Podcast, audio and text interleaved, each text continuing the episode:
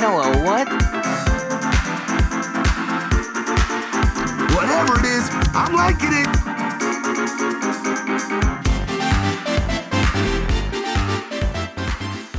Ben, do you ever think about what a female version of you would be like? Ah, the age-old Bugs Bunny paradox. Um, I, I do not. No, I do not. but Okay, but that's fair. how about you? Uh, not really. Uh, you know, my I don't. Is there a is there a like a, a an equivalent to the Kinsey scale in terms of where you fall on the gender spectrum? I don't really know the answer to that question. Oh, there, I but, don't know. Uh, yeah, I I'm I'm fortunate, you know, I'm I'm just a cis dude. I don't have to think too hard about it. But, you know, I've got one of those names, of course, that can easily be turned into uh, a traditionally female name. Sure. As uh, growing up in the age of it's Pat or whatever that person was called on Saturday Night Live was it could be a little rough sometimes, but I don't think that I've really given a whole lot of thought to what a female version of myself would be either. Obviously, Patricia or just Pat uh, would be the name, but in terms of characteristics, I don't know. Uh, I've never I've never thought about it myself either, and uh, I'll, I do know that like I do know I think like your parents probably did. I think that's the thing is like they had a plan. They had a plan either way, like depending on uh, what gender you presented as at birth. Like I'm sure they had a name and everything ready to go. Do you happen to know if it was also just going to be like Patricia or if there was another name entirely? I have no idea about that. I I have to assume that since my sister is called Jacqueline and that's my grandmother and my mother's name, that I almost certainly would have been a Jacqueline, were I to have had female sex characteristics at birth. Sure. Uh, I don't know the name. I know my parents did have a, another name ready to go if I did not show up as Ben, but I don't know what it was. But I that's the only thing that I know of where like someone thought about it at some point. So I don't think about it, but I know that my mom did. She had to. Did you see that uh, a gender reveal party, which in my opinion are sort of metaphorical disasters, actually turned into a literal disaster when Yeah. some fool shot at a target Yeah. that exploded blue smoke and then started like a 72,000 acre wildfire in Arizona? Yes, I did see that. It was uh, I think he was a U.S. Uh, border patrol agent actually. Oh, God, of course he was. Uh, well, he still is. Uh, well, I don't know actually if he still is. Yeah, he. Uh, yeah, they they set up some target made out of some explosive material, laced with like a a colored sm- a colored agent, and yeah, it, they're having a boy. Uh, I know that. Um, they also had a forty-seven thousand acre wildfire. yeah. Uh, so What do you think? I, I'm generally opposed to gender reveal parties in the first place because I don't think that you can know a child's gender until that child chooses to express gender characteristics how uh, they see fit. Yeah. But yeah, shooting things and blowing them up and starting wildfires is a great way to make it even worse. Uh, could we spend, I don't know, half a minute thinking up fun names for that kid? Based on based on the only thing based on the only things we know about him, which are uh, that um, his parents started a wildfire, his dad probably, really mostly. And and they are certainly going to insist that he uh, express male gender characteristics. I would assume. Uh, yeah, um, yeah. So let's let's let's let's go with male names just because. Uh, and oh man, I'm, I'm putting myself. So the first one I'm coming up with is a is a callback to one of my favorite cartoons when I was a young boy, and uh, you could call him Wheeler. Okay, yeah. Uh, Dusty, maybe. I'm thinking. Oh, that's good. There's like Yeah. a wildfire. Uh, hmm. You could call him Pop. yeah, you could call him. Oh, you, you could call you could call him uh, two hundred twenty thousand dollars worth of damages because that is what his uh, parents have to pay. They had to pay hundred thousand dollars now. Oh, I didn't know that. I didn't read the article closely enough. Oh yeah, think. I read it. Uh, they had to pay. So thankfully, uh, no uh, structures were damaged and no people died in this wildfire. But about forty-seven thousand acres of public land were burned, Um, so they paid hundred thousand dollars.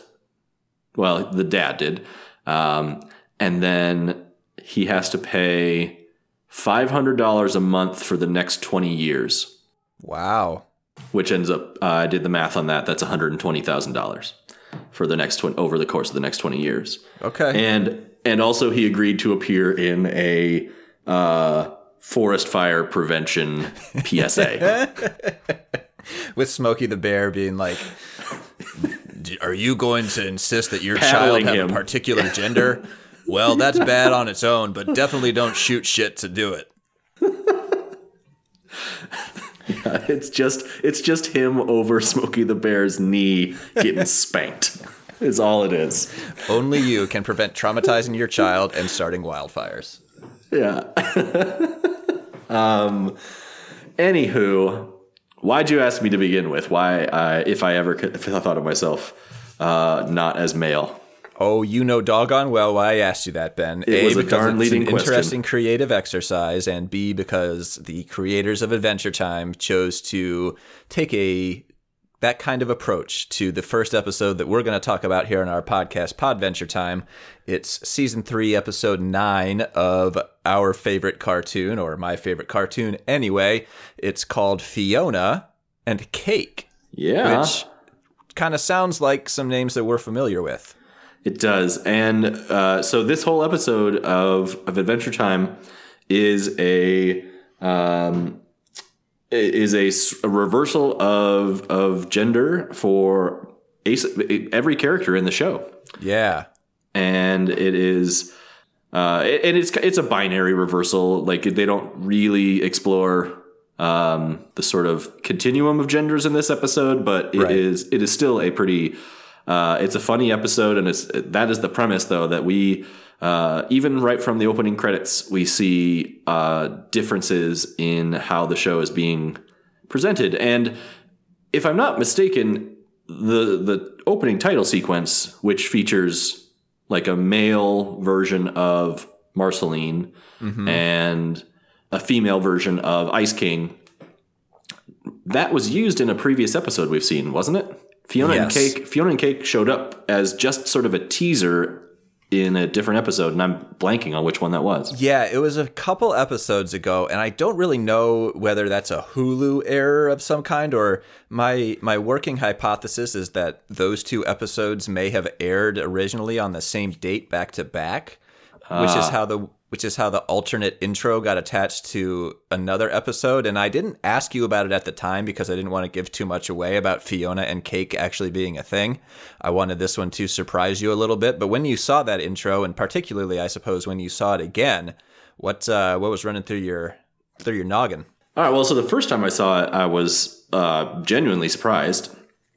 I thought it was just an experiment. I thought it was just the creators of the show just kind of having fun because uh, it was never referenced in the in the first episode that I saw it happen in. Yeah. And like you said, it could have been a, just a it could be a mistake on Hulu's part or a, just a weird quirk of translating a show uh, from its original programming into like a streaming service. But then um, the this time around. Um, I was, I mean, I had seen it before, so I was looking at paying more close attention, and I, you know, I thought it was pretty cool. Like the, I saw uh, the male Marceline, I saw the female Ice Queen.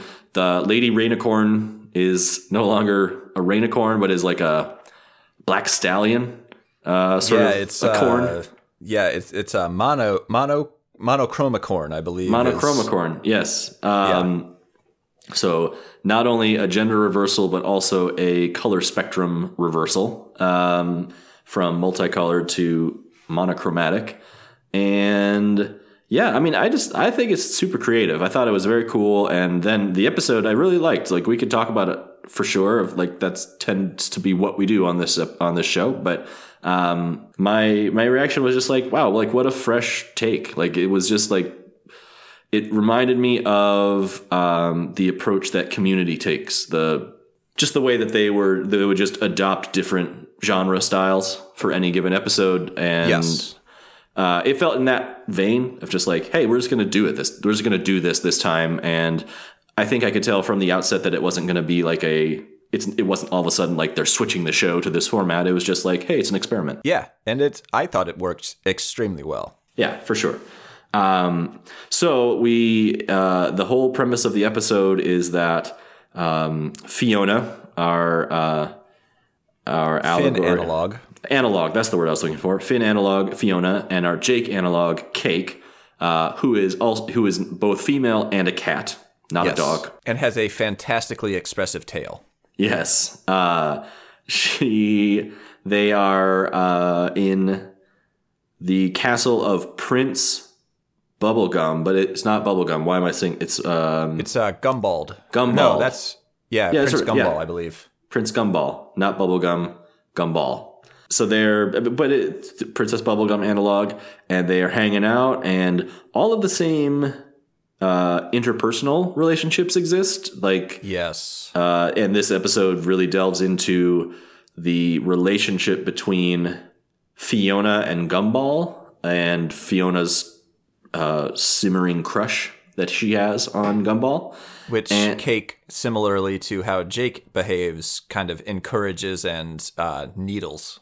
Right, and and and sort of interferes with or asserts a sort of romantic expertise Right. on uh, whether that's founded or not. Um, And But Fionna, anyway- I would say, is similarly sort of blushy and embarrassed by the whole thing. Right, and she but she exhibits she is she is still Finn in the sense that uh, her main joy in life is adventuring. Yeah, Um, she she's ready to kick ass. Yeah, all of that remains the same. It's just that their genders are reversed, and uh, the the premise is that Ice King, our Ice King analog, and Ice Queen in this case, um, attacks the castle, and Fionna saves the prince. Um, the prince is getting ready for a ball that evening when the Ice Queen attacks. Uh, I really enjoyed the the gag about the gummy bears. Um, they're decorating the ceiling with like sticky gummy bears, and, uh, and and Fionna quickly kind of stops and pauses, I, rather astutely because she kind of remembers she's in the Candy Kingdom and where all candy is alive, and they're really just like drop kicking these gummy bears to stick up on the ceiling. She's kind of like, "Hey, these aren't alive, right?" And he kind of goes, "No, no, of course not. They can't even talk." At which point, one of them starts like screaming for help, and then and he just shuts it up and and kicks it to the ceiling. Yeah, which is another one of those like weird sort of tyrant sketchy moves that that uh, Bubblegum pulls off sometimes. Yeah, I mean, Bubblegum, her uh, relationship with life and death is she feels like she can exert ex- extreme control over it. Um, yeah, we- she has sort of like a, a scientist god complex about the whole thing. Yeah, I mean, like the first time we see her, she is trying to reanimate corpses in the very first episode. Um, she is to blame for poor Lemongrab's existential terror. Yeah, she definitely has a Dr. Frankenstein side to her. It seems like she built an entire kingdom of candy Frankensteins. So is that the implication? I've never actually thought about it that way. Is is it is the implication that she created everyone in the Candy Kingdom? I think so, yes. Really? Okay, that I had never thought of it that way. I mean, she but like she grew up. Like we also know that she she was young at one point. That's true. Yeah, it, it it's it's entirely unclear, I think. I I get the impression because she talks about having numerous creations, you know, like she talks about Lemongrab, I think is like her first experiment gone wrong. Right. So she's got a lot of experiments in her past and I would bet that quite a few of those folks walking around the Candy Kingdom are either successful or failed experiments or maybe both. Okay. Well, that being uh, that being the case, uh, it is unsurprising that she uh, that Princess Gumball, Prince Gumball, that is, is um, is is a bit cavalier with the with the feelings and lives of these gummy General bears. well-being. yeah, of these gummy bears that he's using essentially as decoration. You Remember that old cartoon Gummy Bears? Oh heck yeah! Like one of the best cartoon theme songs of all time. Yes, absolutely. I think I listened to a cappella versions of that a lot in college because I was that dude. Well, uh, no worries and no judgment. I did too. Um, I actually, I actually created a, uh, a an NCAA style bracket at work at one point, um, based solely around TV show theme songs. Oh, that's that's scientific. So what one? Uh, Fresh Prince of Bel Air won. Okay. It went up. A, Yeah. yeah, I mean, fair. it was like a. I mean, like generational things definitely skewed it because it was all based on voting at something. You know, I could. It was that's what it was. Uh, that's how matches were won and lost was was voting Yes. by the by the audience. So we had some like, and you know, I I could have done a better job seeding things. To be honest, um, it was tough to seed these things, these these, these songs. Um, so we had some like I would say uh, travesties that occurred where like friends beat Cheers. Boo. Oh, I agree. I'm saying I called it a travesty.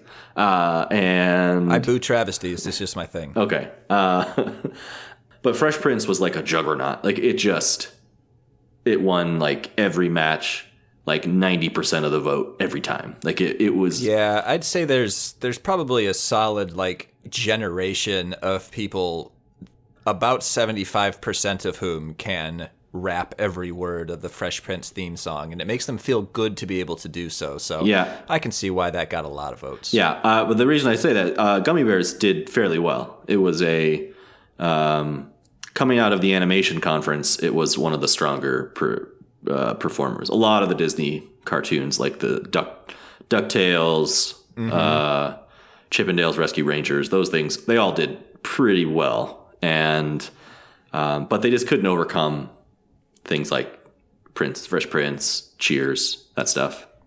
Did uh, that that what is it? The Great American Hero or whatever uh, make it into the make it into the bracket? So uh, that was an oversight. Believe it or not, it's just me one. Yeah, uh, that was an oversight by the seating committee. Uh, I believe it should. I, on retrospect, I think it should have made it. Um, but also, I made this in like 30 minutes at work, or actually, it was longer than 30 minutes. Uh, a couple of coworkers and I worked on it, and I want to say it was 30 minutes because I don't want to get like fired or something. But we spent several Time theft. We spent several hours uh, of of work time on this thing. Stealing Google's time. I even worked up a, uh, a spreadsheet, like an Excel spreadsheet with formulas that would like that was like a bracket style, like would auto update with voting, and like they would auto advance, like the the names would move up in the bracket and stuff. It was it was elaborate. I had to I had to run the office NCAA pool this year uh, on paper because people in my office complain bitterly if I make them go to the ESPN or Yahoo website to make selections. oh man. Uh huh. Listen, just fax me your brackets by this date. yes, or please just try to drop them off in my office. If you misspell the team names, that's fine. I'll probably be able to figure out who you're referring to. Yeah. Uh, anywho, Different work cultures. back to the task at hand. My wife now uh, now I'm just on it. My wife at her previous job at a uh, at a prominent Chicago newspaper was had for like the entire year and a half or two that she worked there um, had someone else's voicemail message like because because they had just recycled the phone number and uh, she was like, "Well, I need to replace the voicemail message," and IT was like, "Well, use the password." She's like, "Well, it's not mine. I don't know the password."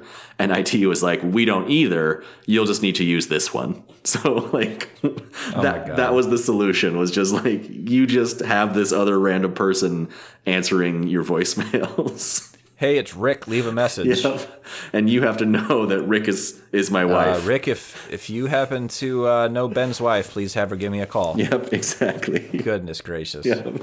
So them gummy bears kicking them up at the ceiling. That's not nice by by old Gumball. No, it's not. Um, but we quickly move past it because Ice Queen, who is, I will say, she seems more effective than Ice King.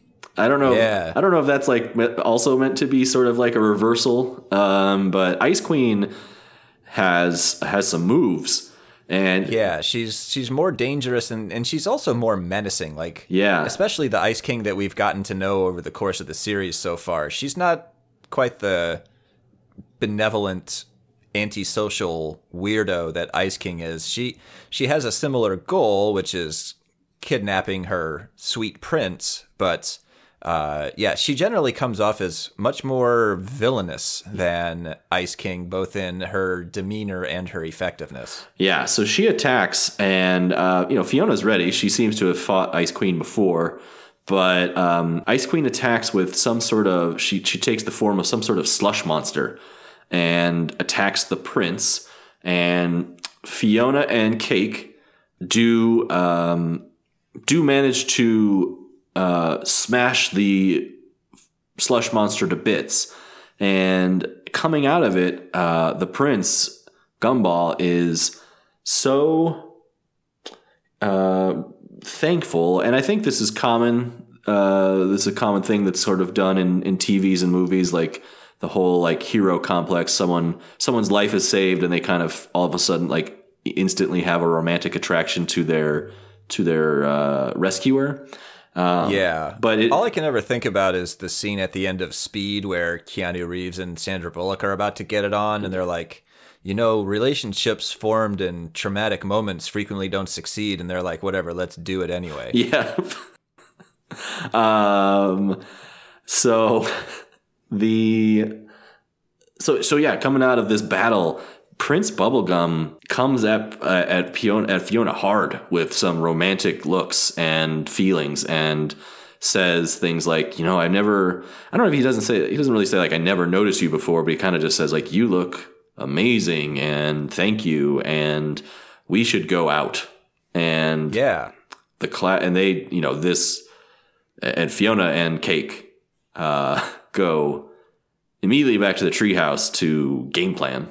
Yeah, I think this is actually very realistic in yeah. that, you know, Fionna has probably been daydreaming about this moment for a long time, and then all of a sudden it comes along, and you you have no idea how to actually handle it. Right. It's always been pure fantasy, and now all of a sudden it's a reality, and oh my god, I haven't thought this through all the way. What am I going to do? Yeah. Uh, so they set a time to meet the Prince uh, Prince Gumball. They head back to the treehouse, which is the same. I uh, it's the same treehouse that Finn and Jake live in. And I didn't really pay attention to many of the details in the treehouse. I'm sure there are a few in there that I missed of maybe some like slight, slight swaps that exist in the treehouse. Yeah. Um, but they are, uh, Fionna is nervous. Cake is over the moon ecstatic, like, and just insistent that they that Fionna needs to take advantage of this moment. And Fionna's even, you know, cl- doing the classic, like, I don't even know if this is a date or not. It's probably not a date. She's being very self doubting.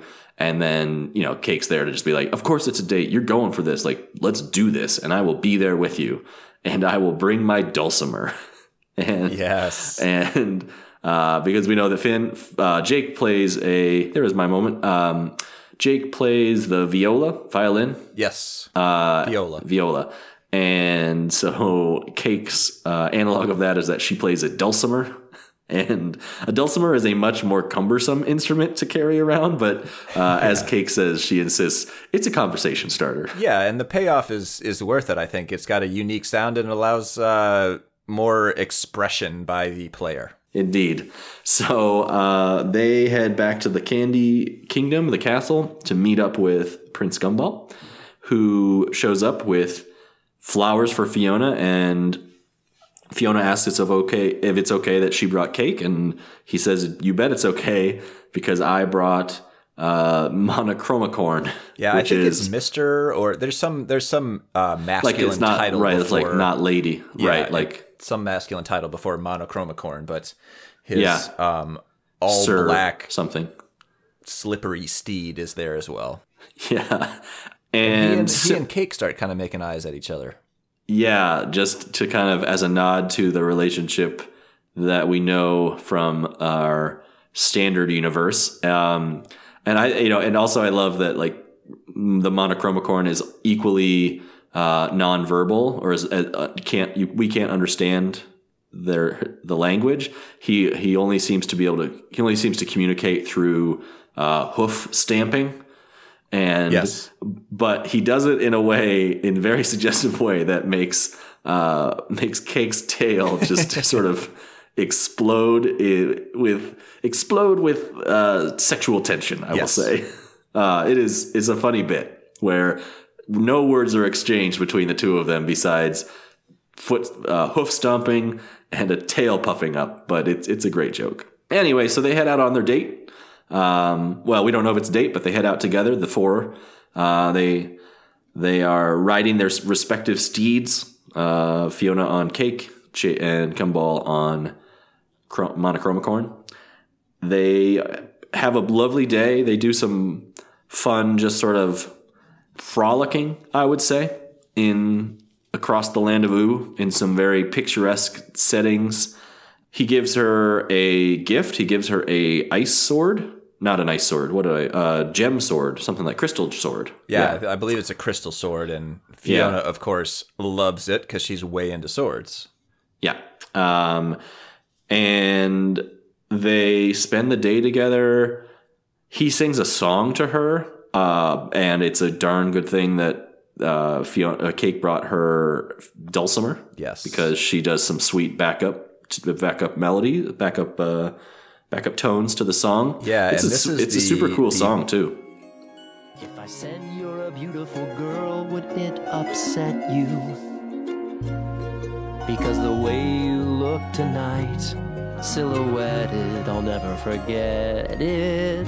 Oh, oh, Fionna, your fist has touched my heart. Oh, Fionna, I won't let anything in this world keep us apart. I won't let anything in this world keep us apart. This is the first song of uh, really several, I think, that we see uh, that we'll talk about today. Uh, yeah. The, the second episode is heavily features music, and uh, I went and checked, and my suspicions were confirmed. Both of these episodes were written and storyboarded, uh, at least in part by Rebecca Sugar, who worked on Adventure Time for quite a while and then moved on to create Steven Universe, which is also a very good show from Cartoon Network.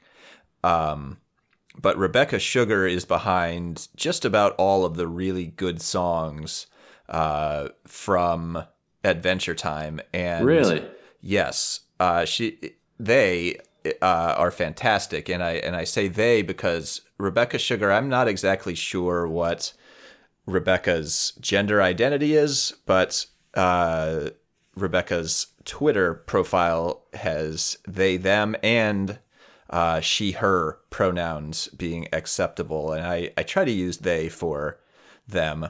But uh, yeah, Rebecca Sugar is, I, I actually, I've interacted with a few people who started off as Steven Universe fans, and because they liked Rebecca Sugar, got into Adventure Time. And you can, if you're looking for it, you can tell which uh, episodes of Adventure Time have their uh, fingerprints on them. Generally, if there's an awesome song, it was Rebecca Sugar.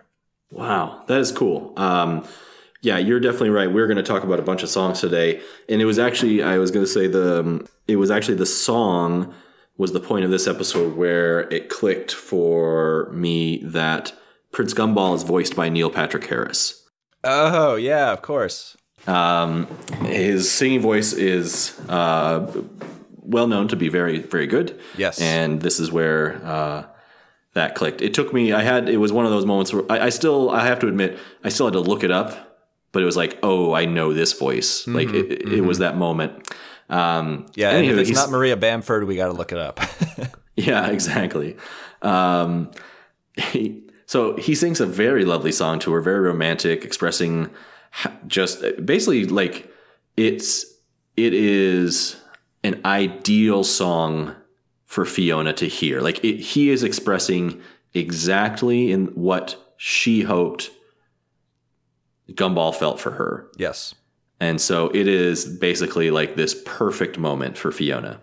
And the, it ends with um, them lying in the grass together. Uh, Cake and Monochromicorn read the room and say, "Hey, we'll see you later," and fly off uh, to give them some alone time. And they just lie there all evening talking about stuff. And um, Fionna finally asks Gumball if this is a date. And Gumball responds by saying, uh, he doesn't actually answer directly, but he says, Well, you should come to the ball with me as my girlfriend. And I think, and that answers the question without actually directly answering the question.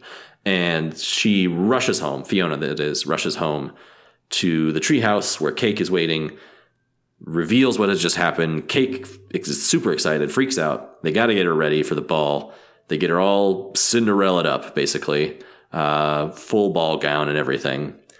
Fionna feels Which is a little not a natural thing for Fionna. no, no, it, it wouldn't be for Finn either to be that dudded up. And she she can't help she she actually feels quite I think naked without some weapons. And so she finds uh, her retractable sword Right. from which is the gift I guess that she got from Gumball, like the um she finds that and puts it in her purse and they head off to the ball together and uh, when they arrive Gumball is there and is waiting and instantly welcomes or, or invites Fionna up to his room and Cake just sort of says yeah and uh, and says like we'll see you later they head up to his room um, and I guess we should say because there are a couple good visual gags before we get to this like next major plot point of the episode. The ball is filled with again gender reversals for a lot of the characters that we're Yes. familiar with in the Candy Kingdom, and I never remember his name uh, in the main in the main universe, but it's like the donut cream filled guy. Uh, he's like uh, he's man. Wait, it's really hard to bun? no, it's not cinnamon bun. It is. He's like really sloppy. He's like a sloppy donut, and I, that's all I can say. I don't even know what character you're talking about. oh my gosh. Uh, so, well, I'm gonna call him sloppy donut. Uh, I'll see if I can find an image of him while we're chatting. Um, so, he, but there is a female version. He's got like he's really old. Uh, man, I wish I could could describe this like pastry better than sloppy donut. Um, he is. He looks like a He looks like he has. Um, he looks like he has old, like kind of saggy jowls of a like in a donut face. Ugh, I don't know what I'm almost do. certain that you're talking about cinnamon bun.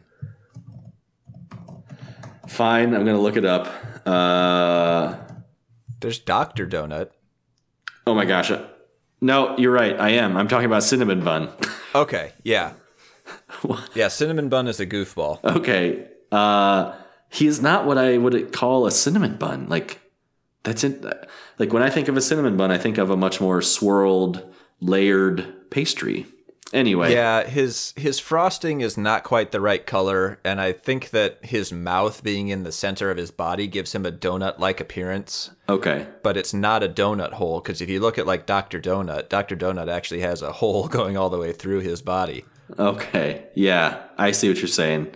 All right, so it's cinnamon bun. It's a female cinnamon bun that that um, that Gumball is sort of just conversing with while waiting for Fionna to arrive. Um, and I didn't notice if there was maybe like a, a female peppermint butler walking around or anything like that, but uh, several characters. There is a prince. Um, there is a lumpy space prince there, Yep, and very uh, handsome. Yeah, and also male Marceline is floating around. Ian. Marshall Lee? I didn't even. Did they even reference that, or do you just like happen to know? Uh, I think that they say it. Uh, I know that that's his name. Okay. Anyway, um, they arrive, and like we said, um, Fionna is escorted up to Prince Gumball's room. And when they arrive, there's nothing in the room but a bed a- at first. And Fionna gets a little freaked out all of a sudden. Yeah, things are moving a little fast here. Yeah. And then something else, but then something changes drastically. Something drips onto her shoulder, and she looks up, and there in a ice stalactite. Is that stalactites from the ceiling or stalagmites? Stalag- Sla- stalactites hang tight. nice. Okay. Stalactites hang tight, and frozen inside the stalactite is dun dun dun Prince Gumball. Uh oh. Now, what is happening here? And then cackling starts. And we look back, the camera pans back to the gumball that we just thought was in the room. And he unzips a gumball suit. He's wearing an Egger suit. Uh, and out of that suit comes Ice Queen. Ice Queen has been acting, pretending to be Gumball this entire time. The entire date, the entire everything was a ruse to lower the defenses of Fionna. I'm not sure really what the end game was. Maybe just to humiliate her. I don't know. Yeah, that so as Fionna says, like that's really messed up, Ice Queen. Yeah, yeah. like, it's far beyond I think even what Ice King would ever do. It I mean it's such like psychological and emotional torture yeah. to put this poor girl through all of this. It, I agree. It was it, like when you think about it, like in the moment watching the episode, is just sort of like, yep, evil thing to do. Um, but yeah, like if you, the moment you put any sort of like scrutiny to it, it just is, it's monstrous. Yeah, I mean, it, you know, Ice King kidnaps princesses, but that's, you know, more or less played off as a joke because he's never successful in keeping them or uh, actually getting one of them to fall in love with him. And, you know, Ice King hatches plots and whatnot. And, and I suppose, like, paralyzing Finn and Jake, like we discussed last time, is not super kind, but the, the sort of, I mean, it, it Ice Queen basically identifies and weaponizes some of Fionna's strongest and most confusing feelings. And maybe that is the op. Maybe that's another opposite that they're kind of playing with, like where Ice King is ineffectual and for the most for the most uh, he is essentially harmless. Um, Ice Queen, on the opposite, is incredibly harmful and Yeah. incredibly dastardly and where and Ice King, you know, his deep seated motivation is actually like through, you know, it's it's it's morphed through his lens of like uh socio sociopath this sociopathicness. Um Sociopathy. there it is. Sociopathy. He always he just wants to be friends with Right. Finn and Jake. Uh Ice Queen wants to destroy Fionna. Like Yeah, she- it's like at the worst, Ice King wants Finn and Jake out of the way, but he also wants to be cool with them. Ice Right. Queen does not appear to have any sort of fond feelings for Fionna whatsoever, and if she does, she's so sociopathic that she would do this incredibly not just like harmful thing, you know, like Ice King will freeze or kick Finn or physically. whatever, but yeah. yeah, but this psychological terror that she inflicts on Fionna is really something. Yeah. Um, well, a battle ensues immediately. Uh, Fionna reaches for her gift sword, retractable sword, but uh, oops, that sword was a gift from Gumball, who actually was Ice Queen. Yeah. And it turns out to just be a big ball. Like it, it's an ice sword. It's a trap. It just turns into a ball of ice that traps her hands. Um, now, this battle is raging inside this bedroom, and the last thing that Cake heard knew was that Gumball was going into uh, his bedroom with Fionna, and now he, he now she hears Fionna struggling to get away, and uh, similar to how Jake would respond, of course, in terms of uh, a protective instinct. Uh, Cake rushes in to But the with, battle. I think, a whole added gender dynamic that would not exist. yeah, You know, I think that if Jake heard Finn struggling inside of PB's bedroom, he would assume some evil monster was in there. But I'm not, you know, I, I think that the possibility has certainly occurred to Cake that it's Gumball himself that is causing this distress in Fionna. And that's something that, you know, I mean, it, it, it's the world we live in that violence is much more likely to be enacted on women by men than by men on women. Most like more likely to be enacted by men on women than by women on men. I'm not There sure you what. I said the first time, but You said, you said the opposite. That's cool. Uh, Okay. I'll let you got. I'll let you get there. strike Um, that, reverse it. exactly. Yeah, you're totally right, and I think that is one of those moments um, where this isn't a kids show. Like that is Yeah. that is a that's a, something that would whoosh by most twelve and under year old kids. Oh yeah, I mean they're they're gonna think you know oh it's it's Ice Queen, it's a monster. That's why Fionna sounds scared. But Yep.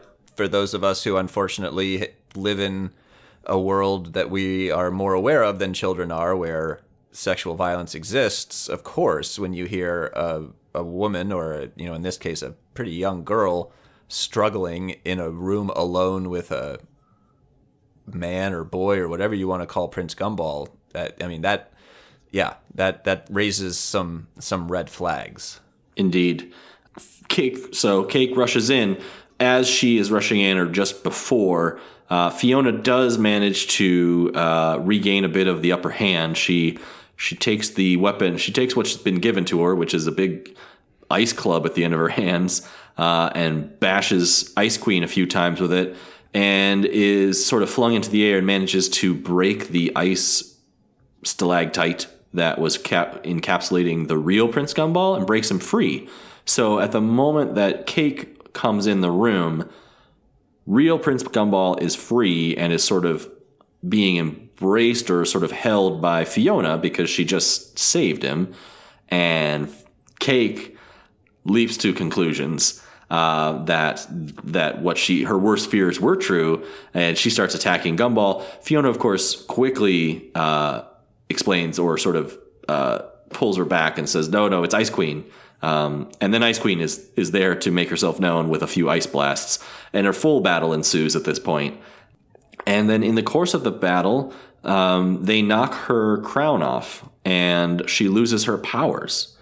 And I thought that was interesting because I noted that in the sense that, like, well, if this is an analog for Ice King, has that ever happened before? Like, did did that was that a is that a vulnerability that has been discussed for Ice King in the past? I don't remember it having been so. Okay. Uh, so whether that is true or not, whether it's just part of this universe uh, and Ice Queen specifically uh, is unknown. But um, in any event, she loses her her tiara, which apparently is the source of her power, and she loses her ice powers, which then makes her pretty ineffectual. And Finn and Fionna, sorry, Fionna and Cake um, win the day.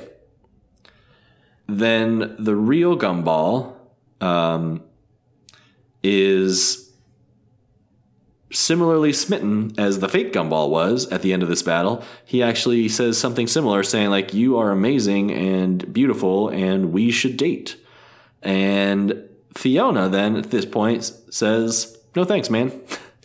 Uh, and she she has had a self realization that uh, although she is friends with many males and does not date them, um, she's okay with that. And she said that when, if and when she finds what she's looking for and it comes along, she will know it and she will go after it and does not need to be desired by men, which I thought was an excellent ending. Uh, Absolutely. excellent message, excellent uh, reversal of the standard uh, male gaze, um, and um, uh, and I think at that point the episode ends with a twist. Yeah, so now every like good message that we've been able to extract from this episode is like, wait a minute, because that twist is that this is basically fan fiction written by Ice King.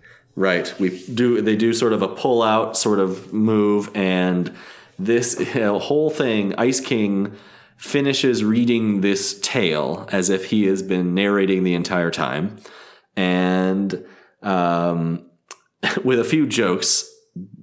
Uh, I think he ends with Fionna and Fionna and Cake both talking about how they wish that the Ice King would come and date them because they would date him in a heartbeat. Um, and uh, it turns out that this whole thing has just been the Ice King reading a bit of fan fiction he wrote about Finn and Jake, which uh, very uh, meta of the show writers and very cool, a very you know very satisfying ending. It turns out that he has been he has had Finn and Jake frozen in his lair and has forced them to be listening to his Yeah. uh, to his fan fiction. Uh, so yeah, you're right. Like everything, all these things that we were just talking about, like came from the mind of Ice King. Yeah, and and as I've been thinking about it, some of it become starts to make more sense. I think, like the very effective Ice Queen may just be how Ice King sees himself. Right. But Indeed. the positive lessons that we can draw from the episode, I uh, I'm not sure what the fact that Ice King is alleged to have created the episode, what that does to our ability to say, "Oh, what a nice message." Well, and I think he kind of, you know, even the, the main positive message, which is um, the idea that a female character, a female per, um, does not need to be uh, desired by a male to have value or to have self worth.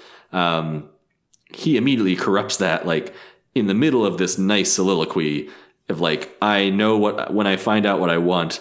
I will know it and I will go after it then, and I'm fine with myself until then.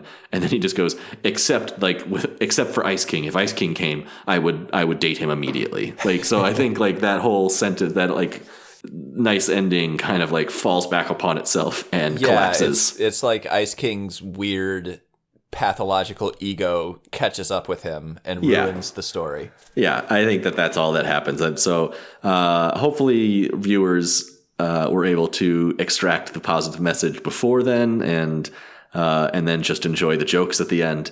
Um, but yeah, all in all, a very solid episode, a really cool experiment. Um, with some really nice uh, development of the characters without actually developing Finn and Jake as characters. Like I think Yeah. really, really, really clever. Yeah, I, I thought this was a fantastic episode. I um, meant to mention when I was talking about Rebecca Sugar before that I am very curious. I would love to hear from them about how their experience with gender informed the plot and the relationships in this episode. I think that would be an excellent thing to learn about. Um, so all in all, aw- awesome episode. A this is this is de- this felt to me like the show flexing its muscles. Yeah, a lot. absolutely. I mean, this is the the creativeness of the people on the show. It's it's the I mean, when music is central to this show, I think that it's generally fantastic, particularly if Rebecca Sugar has done the songs. Yeah. And uh yeah, I mean it, it I, I I I loved both of the episodes this week and each for different reasons, but um yeah, this one was this one was great. Yeah, so maybe we should just go ahead and chat about episode 10, uh, our second episode of our show today. So, um, as we've been saying several times, music is central to this episode. Um, the show, the whole episode centers around a pretty simple plot device, which is that a, I'll call him a demon creature. I don't know what to call him really, but like some sort of like evil entity, I suppose. guy. A bad guy. Um, the Door Lord. We don't learn his That's name. right. We don't learn his name until a few beats into the episode, but um, essentially a, a being that can appear and disappear from um, a plane of existence using portals, doors that he can create and and destroy at will. And so uh, the boys, uh, we're back to Finn and Jake. Uh, no longer Fionna and Cake. Um, Finn and Jake and BMO are hanging out at home, and Finn is spending some quality time. Spending that's that sounded more lascivious than I wanted it to. Um, Finn is um, he's spending. Why can't I not say this phrase? Spending quality time. Uh, he is Hanging out. Hanging out at home, but he is making sure that Finn, uh, that Jake and BMO aren't around because he would like to pull out from underneath the couch a lock of Princess Bubblegum's hair that he has saved um, from ostensibly from his time where she was um, trapped as a child, um, and he ended up with a lock of her hair from that.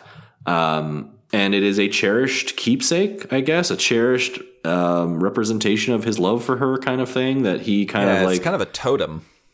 a totem. That's a great word for it. That he hangs out with, or he that he kind of brings out and just sort of like looks at and uh, you know uh, pines for her a bit. And Finn and or Jake, of appears almost instantaneously with BMO and is like, "Hey, hanging out with your bubblegum hair?" And and and Jake is uh, Finn's like, "You knew about this?" And he's like, "Oh yeah, man, we're roommates. I know basically everything you do." um, which uh, you know, the codependency of the relationship sort of uh, rears its head, rears its head in weird ways sometimes. Yes. Um, but Jake is very uh, supportive and says like, "Hey, you know, I'll show you my my special keepsake that I have as well." And he reaches into a, under a floorboard and pulls out a blankie he had from uh, as a boy or as a as a baby, a puppy, I suppose. Um, and it's at this moment that our villain of the episode appears. He is a yellow chuckling fellow. He he only chuckles. That's all he does. And he appears out of nowhere, coming from a, a, a portal from from nowhere. He jumps in, grabs these keepsakes from Jin, Finn and Jake, and also grabs the controller from BMO. Basically, takes a single item for each from each one of them, and then opens up another portal and jumps through it. and the only recourse, of course, for Is to follow. yes, is to follow I him mean, through. What else are Finn and Jake going to do but jump right through that portal themselves? Yeah, uh, and they do, and they then go on a bit of a uh, Scooby Doo style chase scene through a series of doors um, into different realms, different different uh, areas of Ooo, actually. And so they jump in and out of these portals, and they appear in different uh, areas. They end up in the uh, in Princess Bubblegum's castle, at which and so they sort of pick her up along the way. Finn Finn's like, "Come on, Bubblegum, let's go. Let's we can get him." Um, the it seems that the Door Lord has stolen something from Bubblegum now. They end up in then Marceline's home, and Marceline is fighting off the um, the Door Lord as he is jumping out uh, into another portal, and they end up following through into um, sort of a final a final area. It's all just it's all one big chase scene. So um, very visually cool, but um, it we, basically it's all a a way for them to all end up in one area, which is a final door with a which is a much more imposing door and has a inscription on it that says um, something I can't remember the exact wording, but something to the effect of "This door will not open except for a genuine band." And Yeah. I've I've really mur- I've, I've murdered the phrasing because it's much more eloquent and magic sounding, but the key elements are a genuine band is the phrase that it will open the door. Yeah, y'all are gonna have to y'all are gonna have to get real to get through this door. Yeah, uh, uh, the phrase "genuine band" is unclear what that means. It's you know one of those cryptic phrases um, that that appear in magic, and but what we have is a situation where we have Bubblegum, Marceline, Finn, and Jake uh, stuck in one place together, all desiring what's on the other side of this door, and they have to work together to get to get through it. Um, so that is the setup for the whole episode. Yep. And they quickly ascertain that, or they guess that a genuine band, maybe they mean in the literal sense that you need they need to form a band, like a musical band, and play a song, and that will make the door open.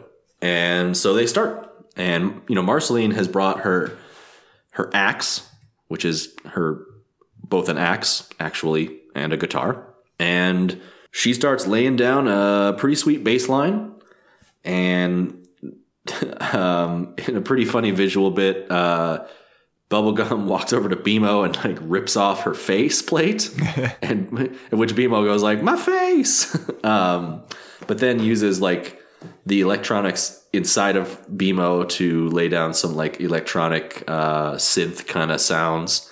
Basically hacks BMO. Yeah, and then uh, Finn provides some uh, verbal vocal beatboxing. Excuse me, vocal beatboxing, and Marceline starts to sing, and it's a dope song. Like it is, Yep. it is good, and it is um, directed at Bubblegum. Definitely genuine as well. Yeah, it is. It is directed at Bubblegum, and it is Marceline essentially mm, chastising Bubblegum uh, for always.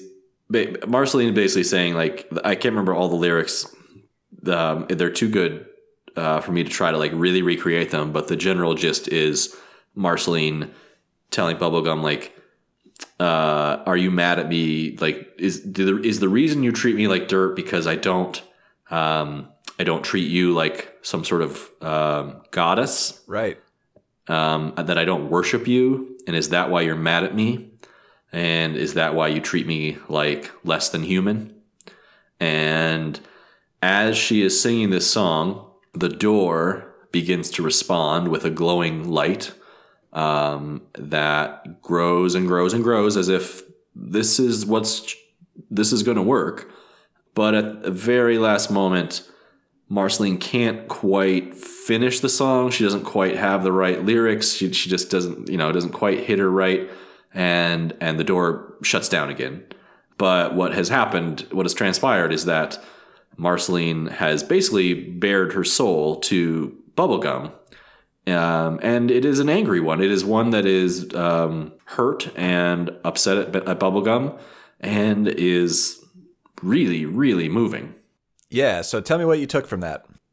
So I thought it was just like I, as soon as I realized what was happening in the episode, I was like, "Oh wow, this is a, again, this is another experimentation or another another cool way that the show's creators have decided to develop these characters in musical style, Yep. uh, essentially." And Marceline expressing to bubblegum it's it's clearly like a desire like there's an under unders um undertone of wanting to be accepted by bubblegum but she is hurt and upset that bubblegum treats her the way she does which is like sort of like a monster um or at least dismissive you know and Right. she and she la- she's lashing out she's saying like "Wh- why are you treating me like this is it because i don't worship you like everyone else in your Sorry, I kingdom don't treat you Yeah. like a goddess. Is that what you want me to do? Sorry, I don't treat you like you're perfect, like all your little loyal subjects do. Sorry, I'm not made of sugar. Am I not sweet enough for you? Is that why you always avoid me? That must be such an inconvenience to you. Well, I'm just your problem.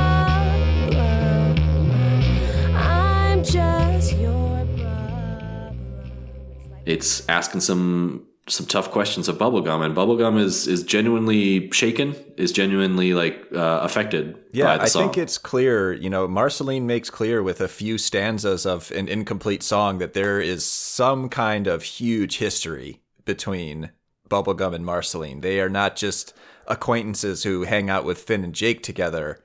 They have their own independent relationship that it's only sort of implied here, but it's clear, I think, after this song that there are there's something going on between the two of them, whatever it might be. There's a history there. yeah indeed um and so I, I i took that away too and i think what i also took away was a, a new addition to my metaverse if i might Yeah. So I think what we've talked about in the past with Marceline and Bubblegum to re kind of reset, um, that it's potentially possible that Bubblegum represents a babysitter or something um, in Finn's in in the the the non dream state, and that Marceline represents a older sister. And so I think if uh, if there is an existing relationship prior to Finn that is being sort of expressed in this song, I think then I could add that perhaps the sister and the babysitter are are friends or were friends maybe growing were friends growing up had a falling out um, prior to Finn being really aware of whatever relationship that was Yes. um, that uh, that they were uh, once once friends and maybe now are not as close. yeah. Mark it down. Come to the Treehouse Treasure Room, folks. Yep.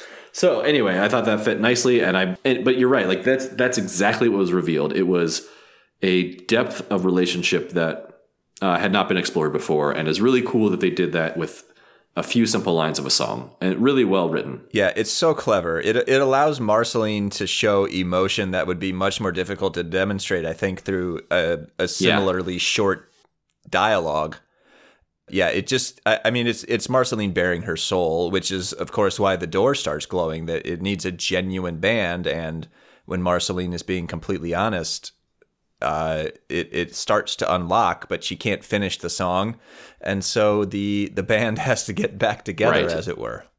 and there's a complication like the the the the running joke of the whole of the whole episode is that Jake has chosen for himself the role the role in the band of the jerk who essentially uh, continually quits and then rejoins the band um, for uh, petty petty reasons uh, Yeah, he insists that the rest of these hacks can't keep up with his talent and things like that. and then he comes crawling back because it's for the music, man. Like I just I gotta come I gotta come back for the music, and then later he quits again because they've all forgotten about the music.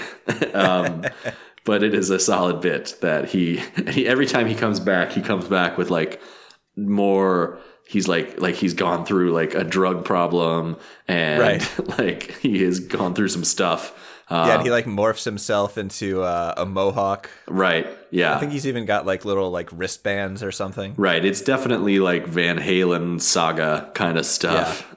So, um, but the the core the core of the episode is really Finn and Jake. Uh, sorry, Finn and Bubblegum and uh, Marceline. Um, and uh, after the song that Marceline lays down, um, things are tense. Uh, understandably, um, Fiona. Uh, I keep wanting to say Fiona. Uh, now the um, Bubblegum and Marceline kind of storm off. Like they they don't reconcile. That's for sure. Um, they have a bit of a fight after the song, and they and they storm off in different separate ways. And Finn realizes that he's going to have to do something to keep them together if they're going to ever get through this door. Um, and so he starts singing a song to kind of like stop them in their tracks and he and the door starts responding and because the song that he's singing is is just basically singing about what's happening and how he's feeling in that moment Honest as hell. yeah and the door starts responding and he realizes oh that's what was missing um, for the end at the end of the song that marceline couldn't quite finish is that this the songs need to be genuine they need to be truthful and so he he leans into that skid. Uh, he he just says, "Fine, if you want truthful, here we go." And he starts singing probably the most poignant lyrics and, and like line he's delivered in the show to this point. I, I might- I might argue Yeah, it's incredible. the line, the the lyric that he keeps repeating over and over, singing directly to Marceline and uh, Bubblegum, is he says, "What am I to you? What am I to you? Uh, Am I a joke? Am I your brother? What am I?" And he says, "You're my best friends, you two and Jake, but what am I to you? I don't know." and he then the song elaborates on that theme essentially um, the door responds very strongly to this song but it is a a minute or so of of the core questions that Finn has for himself and his relationship and with these people and it's it's amazing it was really good Yeah, it's an incredible song, and it's one of the moments in this show, you know, this kid's cartoon where I'm a grown ass man, like having legitimately like significant. Uh, it's it's evoking like real feelings in me. Like Yeah. I'm not just thinking this is pretty funny, this is cute, this is hilarious. Like it. I mean, that song just and, you know Rebecca Sugar wrote it. It just goes. I mean, it it's it's incredible. I it it's it it really got me. Yeah, it was. I, I found myself saying out loud, like, "This is really cool." Like, this is That's really cool. awesome. Yeah, I'm thrilled to hear that. And uh, for the sake of the narrative the- of the episode, it works. Um, it opens the door um, to the the lair of the Door Lord, but it, more importantly, in, in the character development, it allows Finn to just express himself and say, like, I don't know what I am to you, but here's what you are to me. You're Yeah. my best friends. And um, when they get inside, they confront the door lord, who is just hanging out in. It's just a room, really. Um, he's just eating a sandwich, like not expecting anyone to be able to get through his door. I think, and it's a room full of like file cabinets where he ostensibly is probably hiding and uh, hoarding all these different keepsake he's stolen from people and creatures. And they confront him and demand their stuff back, and he responds with um, gibberish, gibberish whimpers and, and and chuckles again, like not no no verbal language. Um, and they Jake then or someone one of the crew sort of realizes like oh sort of like Lassie esque like oh I know what he's saying like um, he's saying that like the, the the keepsakes weren't didn't mean anything the real thing he taught us was that our friendship is important the most important thing and then the door lord sort of squeals in delight that they've solved his riddle I suppose Yes. but then they still they still tie him up. Um, they still they still lock him up uh, for his crimes, and they get their stuff back. And at the, it's at this moment that they all kind of get they have to reveal to each other like what the keepsakes were Yeah, man. that that were stolen. Because to this point they hadn't talked about it, and but clearly the reason they're all there is because they were all trying to get this one of these things back. Um, and so the door lord has stolen. Uh, so the bubble gum comes. The bubble gum's hair comes out, um, and Finn has to just say like, "Yeah, I keep a lock of your hair," and uh, and he has to reveal that directly to Bubblegum. And Jake reveals it's his baby blankie. And then for Bubblegum, they go, "Oh wait, yeah, like what what what's yours?" And it's a rock T-shirt. It is a concert tee. And at first they think it must be Marceline's, and Marceline's like, "No, it's not mine." And and Bubblegum says, "No, that's mine." And then we have this moment where uh, Marceline says, "You kept it." Mm-hmm. and it's clearly it, this was a gift at one point. And i don't know if it would happen in an episode that we saw or if it's implied that it occurred before the time we know about. And it was a gift from bubble from marceline to bubblegum and bubblegum has kept it all this time. And marceline didn't even know that. And says like well you never wear it. And she's like i wear it all the time as pjs like in her most like private secure moments this is what she wears Yeah. um, and you know that's it says volumes and so this is this moment between the two of them that uh, perhaps the friendship rekindles or at least a an understanding is reached a bit um, Yeah, they seem to they're they're certainly reminded each of the importance of the other. Yeah.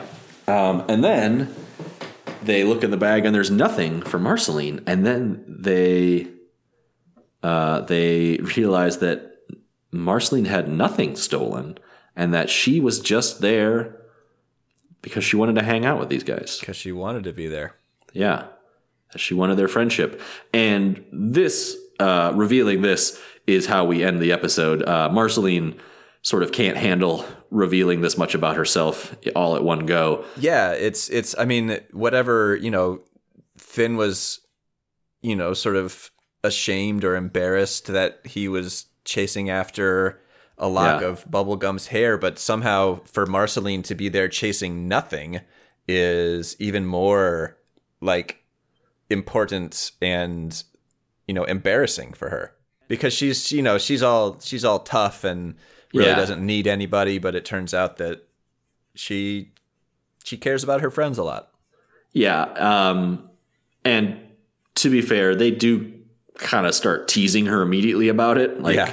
like they're pretty supportive to each other about like the other items. And then like when it find when they find out that Marceline was there for nothing, they're like, "You had nothing.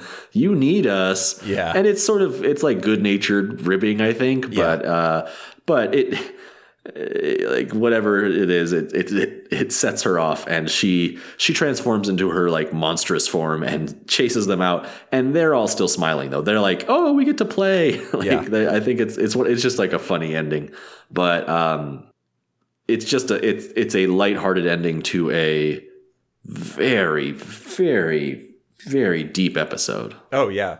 and a very a very satisfying one. Oh yeah. It. I mean, it's it's incredible. Yeah. Uh, so both of these episodes, like the experimentation with the narrative and the genre format that they're going to use for the show, um, I it a lot. Um, like I said, it reminds me a lot of like what Dan Harmon did on uh, on Community, and and it really just like uh, this show is. I, I found myself at the end of these two episodes thinking back to like what was this show like in in season one? Like I've I've kind of forgotten almost. Right. And that's that's the it- experience what- that what I had like. watching season one with you because I kept being like, no, no, I promise, like it's going to get way better. It's going to get way more deep, and and this is one of those episodes where it finally delivers, and it's it's very very different from anything we saw in season one. Yeah, it really sets. There is a whole new bar, or um, bar's not the right word because I'm not expecting them to like keep one upping themselves every episode here, but the the sea of potential for this show got a bunch bigger Yeah. with these two episodes. Yeah. Um, where they where they can take it, where the possibilities that they can take this show have become way different than what they were previously. Um, and, and kudos to them. Like I loved it. It was really good. Great, yeah. I, I mean, these were two excellent episodes. Um, honestly, when when music plays a central role, I think I said this earlier. It it it, it it's almost always very emotionally affecting. Yeah. and I think that's owed almost entirely to Rebecca Sugar. And yeah, I mean, just the it, it's if we hadn't seen it before, I think that these episodes, particularly the second one, uh, what was missing, really announced the show as a artistic, creative endeavor. Yeah, and I wonder, you know, like this is season three of the show, and they do about 20 episodes a season. So this is around the 50th episode, basically, that they've created. And that's a milestone in itself for any show, frankly. But, you know, this is probably the point at which, like, the business side of t- television um, once you hit 50 episodes, I think like you get a little more creative control over your own project. Yep. Um, and so I'm excited to see like what they do with that free, freedom, freedom that I assume that they now kind of have a little bit more. of. Yeah, it's it's it's creative freedom and you know, you've sort of got a built-in viewer base now, so go ahead and experiment and and see what folks are going to want to watch and yeah, uh, you know, you can be much more ambitious later on when you are an established show and Yep. you're not just trying to show the network that you're competent to make cartoons, but now you're actually getting to explore the sort of broad range of creative ways to show what amazing characters these are. yeah, for sure. Um, so with that, I mean, I, there's not much more superlatives we can drop on this, but um, if you're looking for a couple of episodes to watch of Adventure Time, uh, these would be two good ones. Oh yeah, absolutely. Very highly recommended. And Yeah, way to go, Rebecca Sugar. These kicked ass. indeed. Um, well, I think we've hit we've hit all of our points. We've hit we've hit a lot of good stuff. We should probably wrap it up. Yeah, let's call it an episode. All right. So here we are. This is the part where, of course, I always want to say thank you to Will Yates, the fantastic electronic musician who provided our intro and outro music. head over to willyates.bandcamp.com where you can pay what you want for his song Date Night off of his EP, I Know the Feeling, uh, or another EP that he put out more recently. And uh, Will would appreciate the support, and we'd appreciate you supporting him. You can also find us all kinds of places online. If you like sending emails, we're podventuretime at gmail.com. We're at podventuretime on Twitter. We've got a Facebook page and a Facebook group called the Treehouse Treasure Room. That's where Ben is maintaining his. Uh, it's sort of a wiki at this point regarding Yeah. the the uh, The metaverse. metaverse that you've created. Yep, yep, yep, yep. Um, I, I will say, I, I think we, I, I kind of glossed over it. Um, Finn's question in the song of like, "Am I a brother to you?" Mm-hmm. Dovetails nicely with my theories. Um, yes, it does. but I mean, he does answer. He sort of answers the question that like he doesn't see himself as a brother to them, perhaps. So maybe maybe a conflict. I don't know, but like certainly, uh, I liked I liked the overlap. Is all I'll say. Absolutely. Yeah. Anyway, but that's where I do that. Yeah, so uh, head on over to the Treehouse Treasure Room. We want to hear what you think about the metaverse. We want to hear how these songs and these episodes uh, made you feel, made you think. And uh, we we really enjoy hearing from the folks who are listening to the show. So don't uh, don't be afraid to shout at us via whichever internet mechanism is your favorite. Uh, this is the part of the podcast where every podcast says rate and review on Apple Podcasts. That's a good way for uh, other folks to find out about the show.